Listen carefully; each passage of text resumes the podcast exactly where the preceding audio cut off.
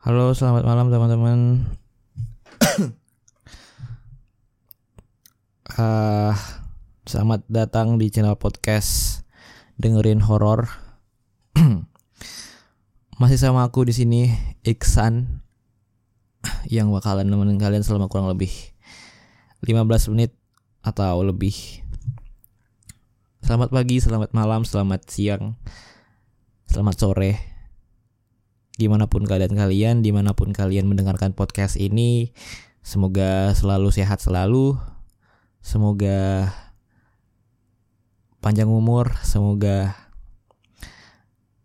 sehat-sehat raganya, jiwanya dan dompetnya.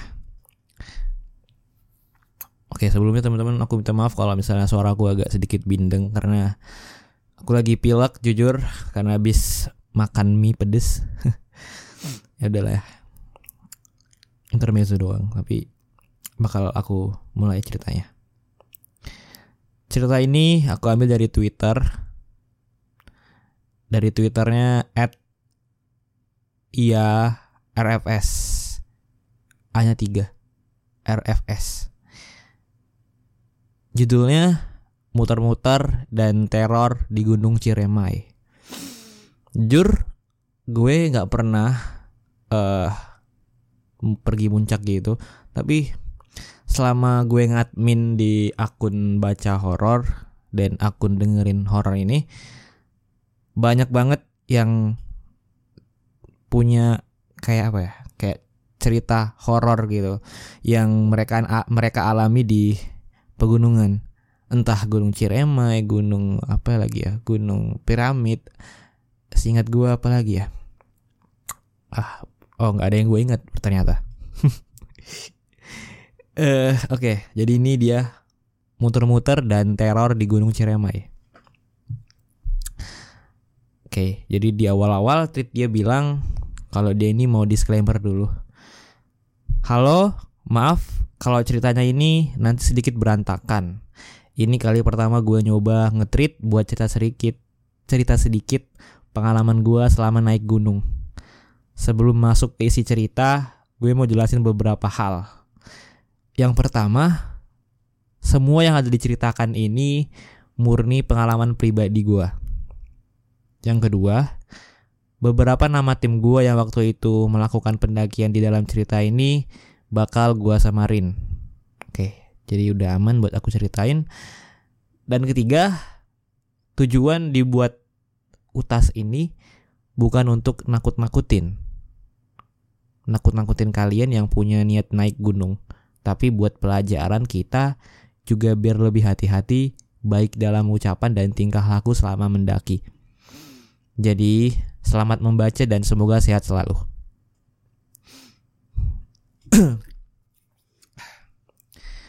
Kenalin, gue Iyar, mahasiswa semester 4 di salah satu kampus Islam di Jakarta. Gue udah mulai naik gunung dari bulan April 2016. Kejadian ini sebenarnya udah lama, jadi gue lulus MA Negeri di Tegal tahun 2017.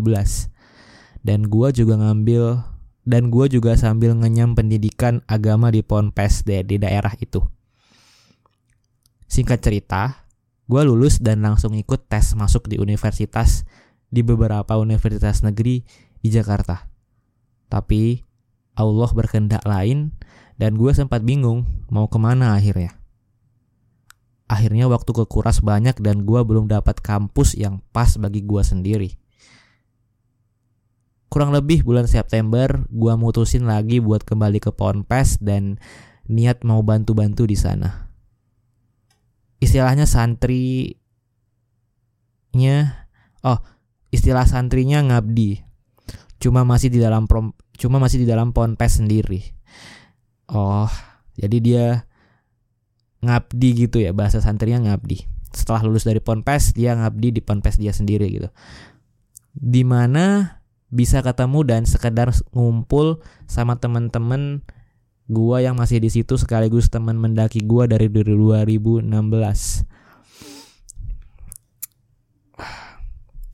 Tibalah saatnya libur semester ganjil dan semua santri diliburkan. Termasuk gua, santri nebeng.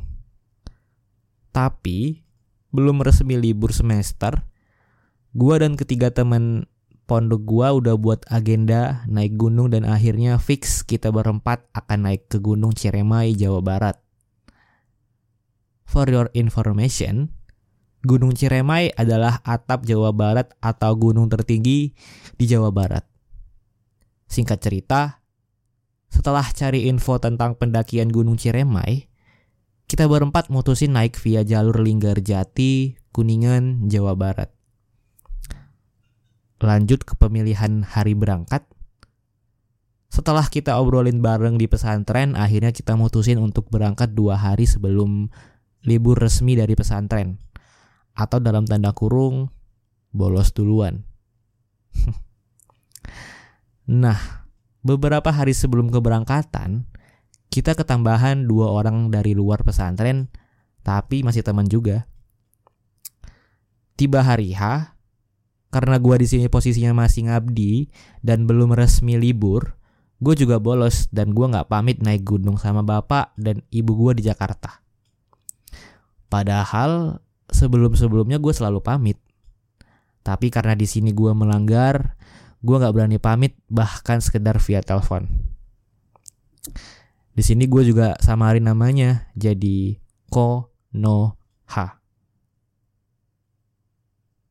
Dan yang dari luar pesantrennya sebut aja So sama Sa.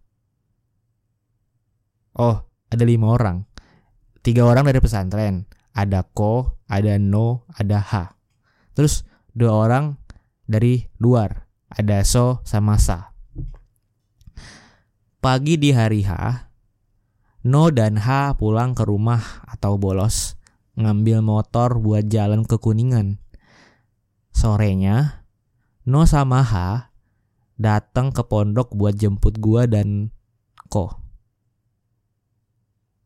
Jemputnya agak jauh dari pondok. Kita jalan jam 5 sore ke rumah Sah. Di sana kita mulai packing semua keperluan pendakian dan kita tinggalin motornya H karena motornya bermasalah. Jam 7 malam, kita jalan lagi ke rumah So. Ganti motor pakai motor Sa. Dan bonceng tiga. Ini kayaknya memang sedikit membingungkan buat yang dengerin ya. Tapi nanti bakal gue tulisin di description episodenya siapa aja yang ikut ikut pendakian ini soalnya emang agak membingungkan kayak ada ko ada no ada ha ada so ada sa gitu nanti gue tulis di description pod episodenya oke okay. nah kita lanjut aja ya tadi sampai mana sih kita jalan jam 5 sore ke rumah sa di sana kita mulai packing semua keperluan pendakian dan kita tinggalin motornya H karena motornya bermasalah. Jam 7 malam, kita jalan lagi ke rumah So. Ganti motor pakai motor Sa dan bonceng tiga. Jadi dua motor, satu motornya di bonceng tiga. Ya, lima orang. Jam 9, sampailah kita di tempat penjemputan So. So bawa motor, akhirnya kita semua bisa pas boncengan dua orang. Gaslah langsung ke Kuningan. Perjalanan kita udah disambut gerimis di sepanjang perjalanan.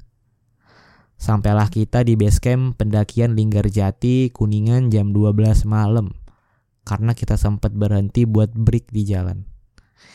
Maklum, lumayan juga dari Tegal ke Kuningan ditambah gerim, ditambah gerimisan. Ya, lumayan anjir dari Tegal.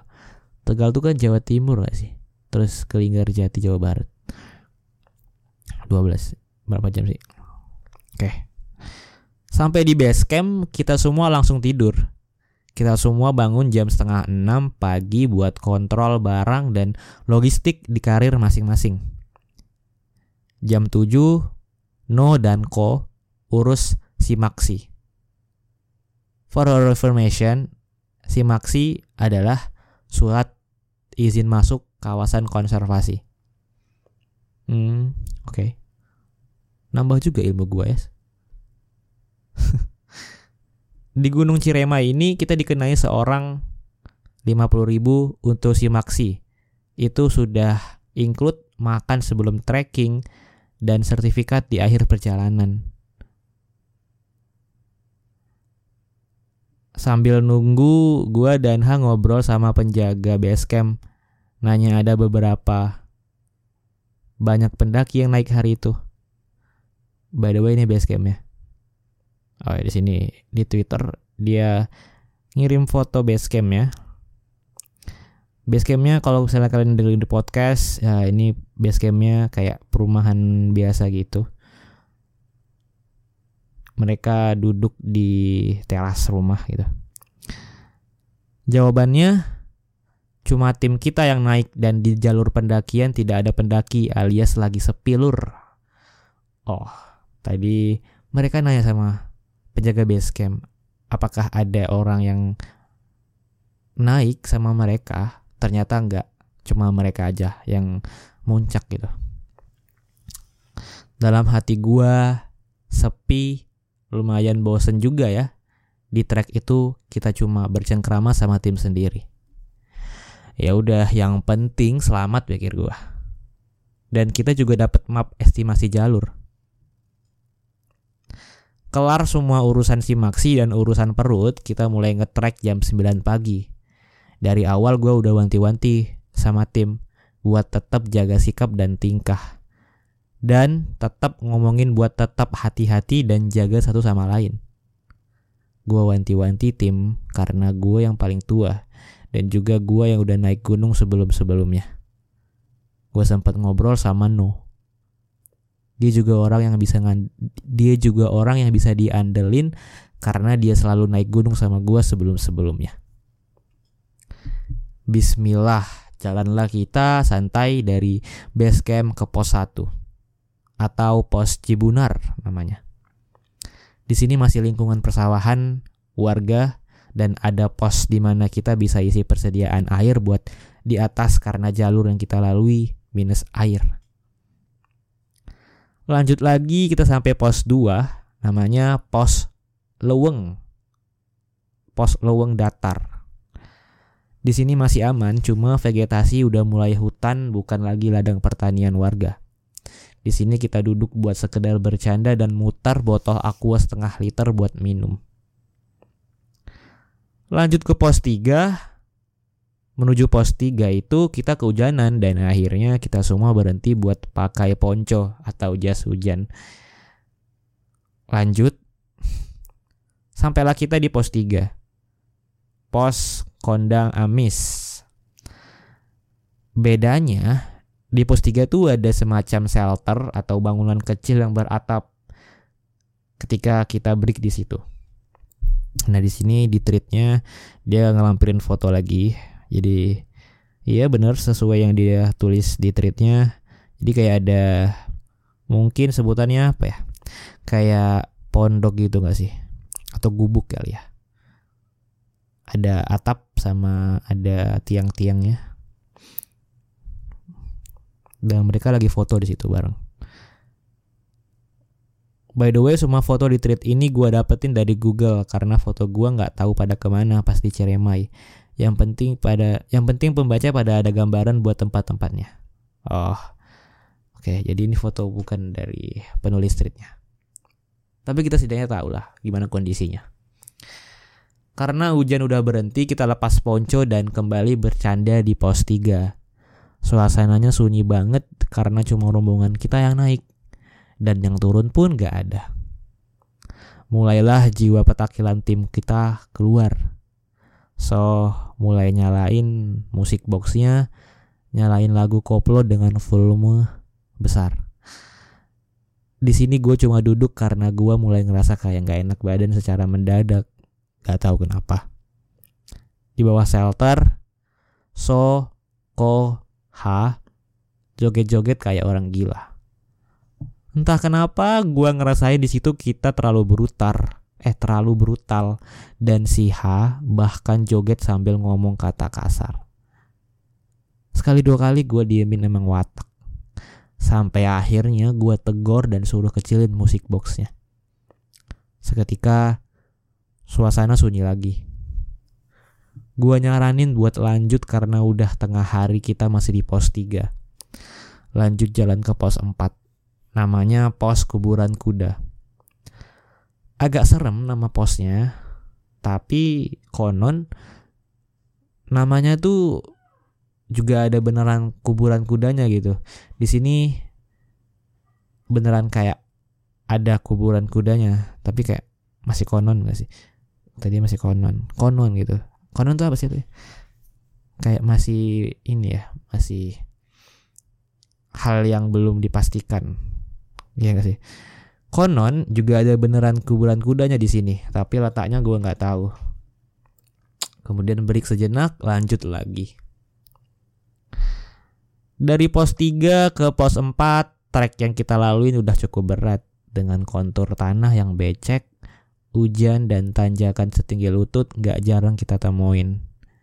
Gak lama di situ kita lanjut ke pos 5 atau pos Pangalap di sini kita sempat berhenti buat ngomongin bakal camp di mana dan batas waktu trek kita. Akhirnya keputusan camp di Batu Lingga atau pos 8. Kami optimis sampai di pos 8 sebelum maghrib. Oh, jadi mereka di pos 5 tuh kayak buat buat plan gitu kapan mereka buat berhenti di mana dan mereka akhirnya buat keputusan buat berhenti di pos 8 atau di Batu Lingga. Kami optimis sampai di pos 8 sebelum maghrib. Sampai di pos 6, seingat gua tanjakan Seruni namanya. Koreksi kalau salah karena lupa susunan posnya. Di situ kita sempat rebahan dan buka cemilan. Jam udah pukul 3 sore, kita selalu jalan dengan perhitungan estimasi di map jalur. Gak lama kita jalan karena kabut mulai turun. Di jalan kita selimutin kabut. Di map estimasi dari pos Saseruni ke pas Bapatere. Eh ke pos Bapatere yang katanya tanjakannya killer itu bisa ditempuh 45 atau 60 menit. Seingat gua segituan. Tolong koreksi kalau salah. Kemudian kita jalan kembali di guyur hujan. Lagi dan lagi. Gak kerasa jam kita udah offside hampir jam 5. Akhirnya pakai lagi ponco dan lanjut jalan. Di perjalanan ke pos selanjutnya kita mulai kelelahan karena udah capek dan ditambah kabut dingin plus hujan. Jalan-jalan-jalan, lihat jam udah jam 5, masih hujan dan kabut. Kita break semua di jalur setapak dan saling berpandangan satu sama lain. Anak-anak mulai ngeluh, udah hampir dua jam jalan belum juga nemuin pos Bapak Tere. Situasi mulai nggak karuan dah. Bayangin dah hujan deras di tengah hutan berkabut bawa tas yang gedenya segede kulkas di rumah lu. Akhirnya kita kembali berunding buat kembali nentuin lanjut ngejar puncak atau turun ke pos Seruni lagi buat diriin tenda kita semua milih turun ke pos Suruni lagi karena nggak mau ambil resiko karena hari makin gelap. Dua jam cuy ngetrek nggak nemuin pos lagi. Padahal estimasi cuma 60 menitan kalau nggak salah segitu. Kita turun lagi, kaki lemes, dingin lapar, jadi satu. Turun sebentar kita udah disuruhnya lagi.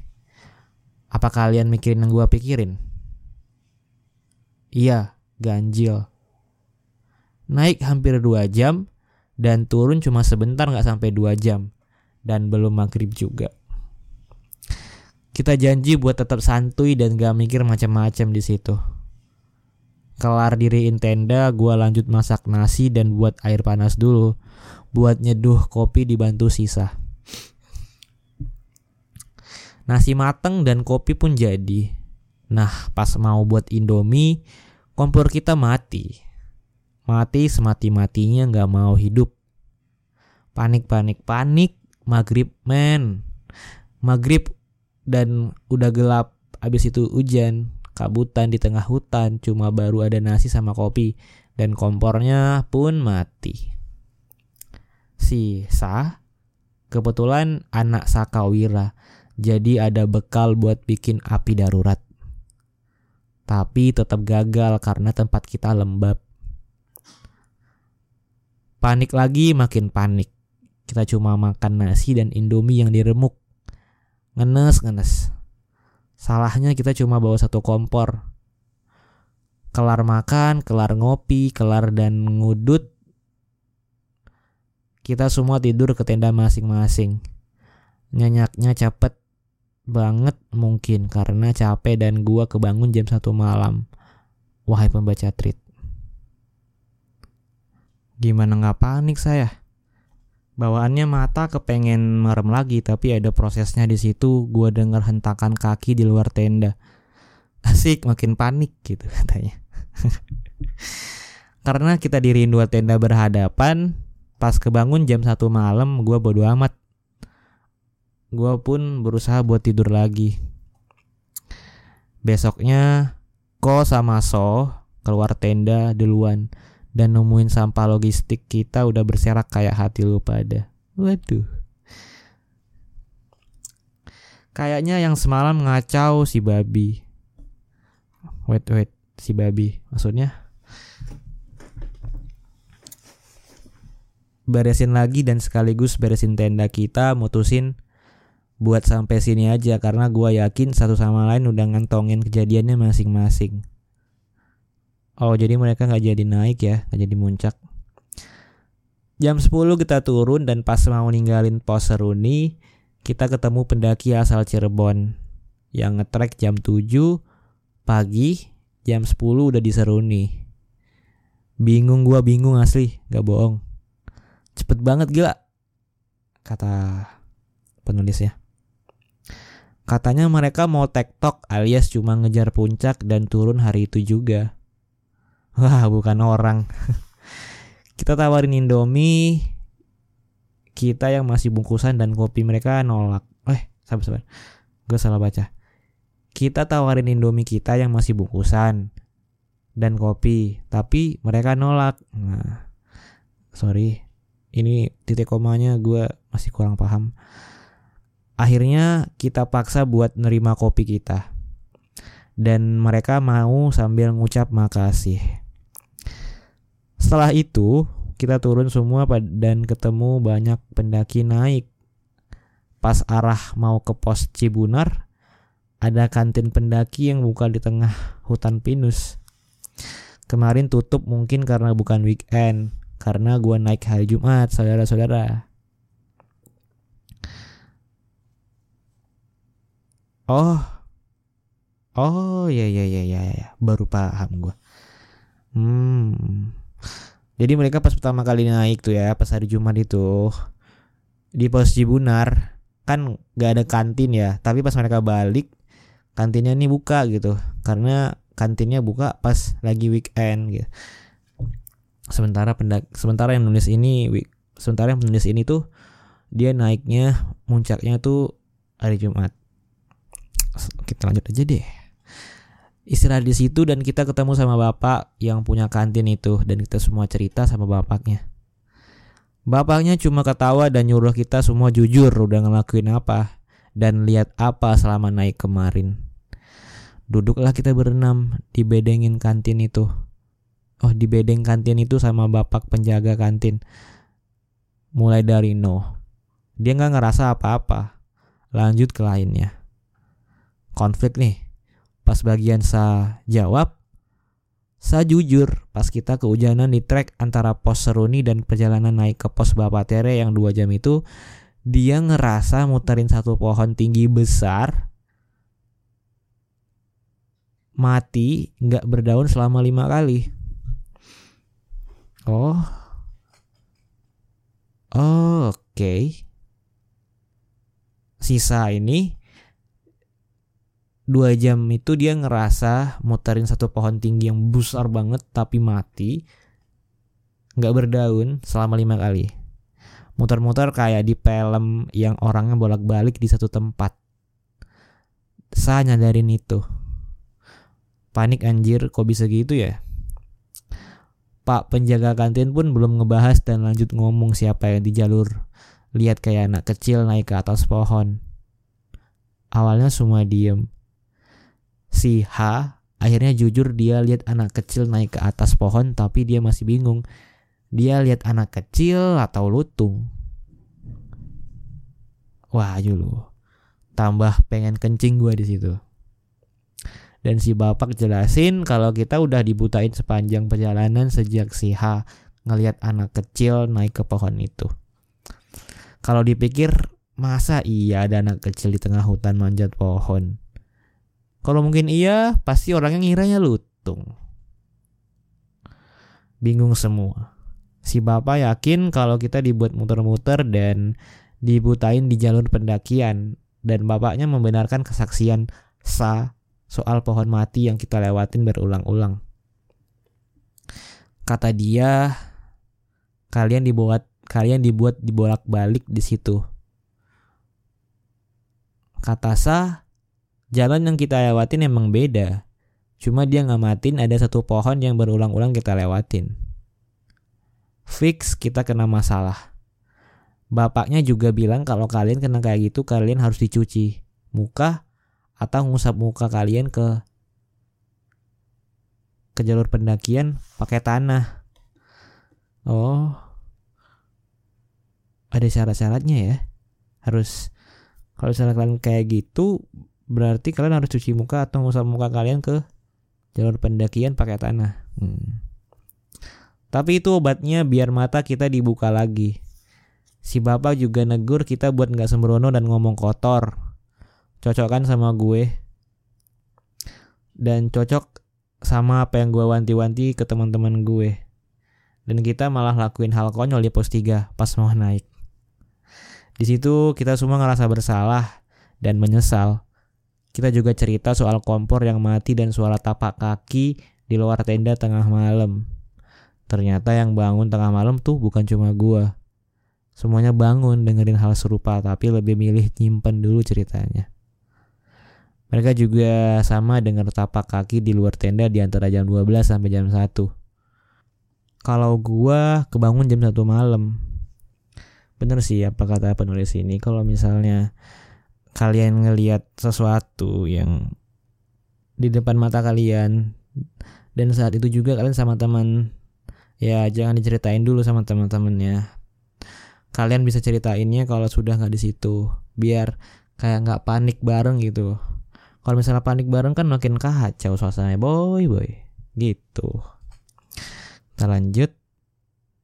Bapaknya nggak tahu itu babi atau makhluk di situ yang jelas bapaknya wanti-wanti kita terus buat gak sembrono di mana pun dan kapan pun kita semua diteror dan dibutain terus si bapak nanya logistik kita masih lebih atau enggak kalau lebih mau dimasakin di warungnya kita serahin indomie, telur, kopi, dan beras sama bapaknya. Tapi kita minta masakin indominya aja sama telur biar berasnya buat bapak penjaga kantin.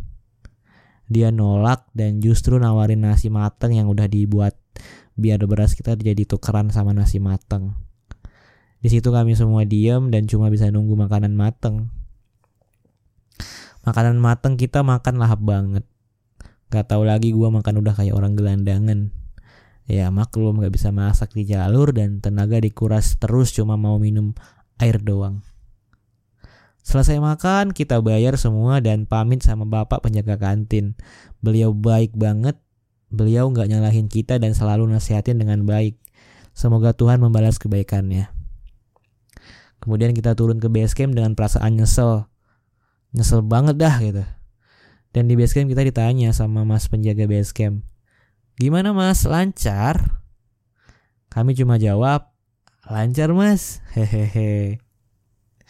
Dan kita dikasihlah kita sertifikat pendakian yang sampai saat ini sertifikatnya masih tersimpan rapi di bingkai gue. Widih.